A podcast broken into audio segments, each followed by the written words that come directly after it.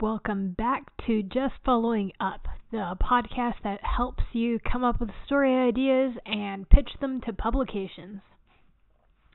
Today we're going to talk about rejection and how we all need to shift our attitudes about it. Vice put out a piece a bit ago in which the writer interviewed a neuroscientist who had the same brain activity as some of the psychopaths he tested. The interview is in the dating vertical on Vice, but Dr. James Fallon mostly talks about pitching stories, and the interviewer seems to be on that track too. So I'm not really sure why it's in dating, other than dating and pitching both involve a lot of rejection. Uh, but one quote stands out and, and applies to those of us who aren't hardwired like psychopaths or are middle aged white dudes in academia. I'm a professor and a scientist, Dr. Fallon says, so my whole life is about probabilities. Everything for me is a percentage. For example, if I think something's against me, at about 20 to 1, I'll put in 20 different proposals or versions to make sure I get what I want. Doing that trains your expectations too. If your chances are 20 to 1 and you only put in one attempt, then you can't get upset if it doesn't work. This is a great way to look at pitching publications. Uh, Dr. Fallon's on something it's a numbers game, and there's all sorts of reasons editors may reject your pitch that have nothing to do with you as a writer. Which leads us to another applicable quote from the interview.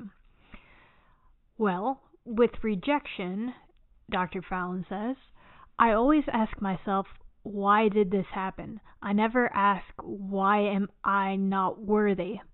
Did I aim for the wrong person? The wrong granting agency, the wrong editor? Did I reach for the wrong pitch? It's always about improving the pitch and the technique, or knowing if you're chasing the wrong thing. That's all it is. When I get rejected, I feel bad for like negative two seconds. It's just, how do I fix it?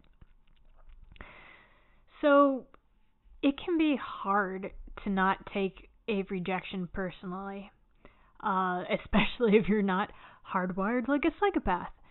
Um, but it's a mindset shift that needs to happen. It's imperative to being a freelance writer. Don't tie a story of rejection to your self worth. On top of that, don't see a rejection as a sign to stop pitching. If you're lucky, you may get some advice from the editor who rejected you, or, even better, an invitation to pitch again. Both my piece for Dame about sexual harassment of unpaid interns and my op ed for Vice's Tonic came about because I had positive rejections from the same editors who eventually accepted my pitches. In the case of Vice, I had multiple rejections. I actually first pitched Dame a personal essay about Hannah Gadsby's Nanette stand up special and an incident I had on the T in Boston, along with uh, a meditation on Brett Kavanaugh's appointment to the Supreme Court.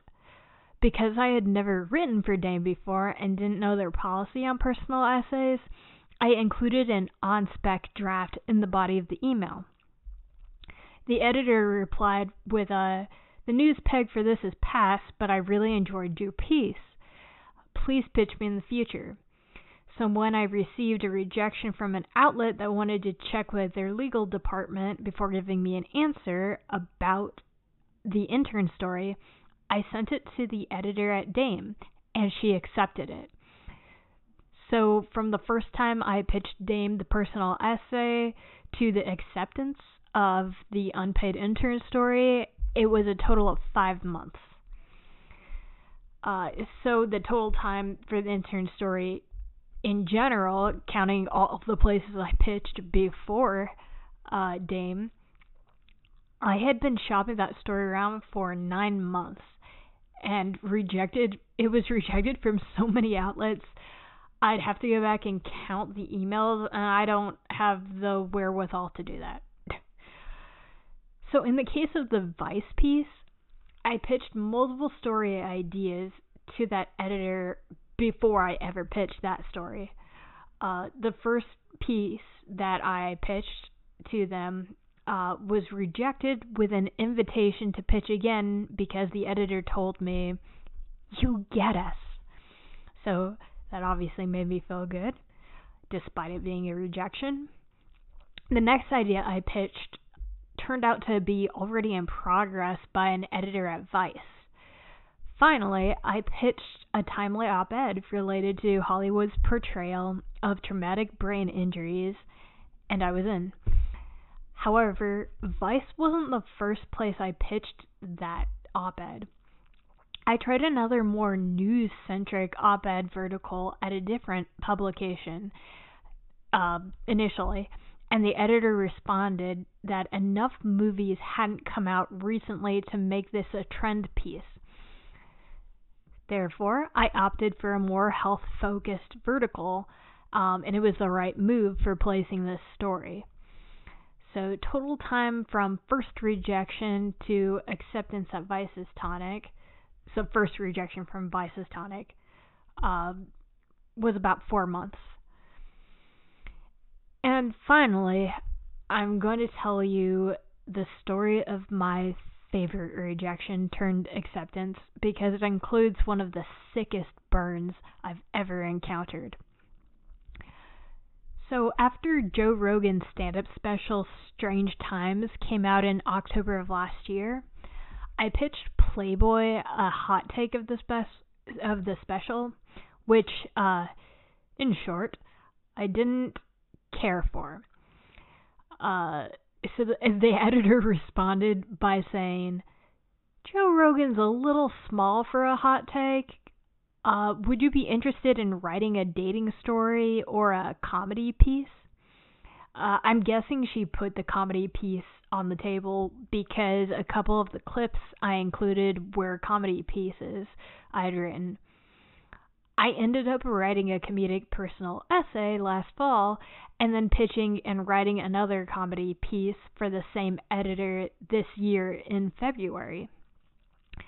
And that little anecdote serves as a great bridge into the topic we'll be discussing next time uh, digital networking and its benefits.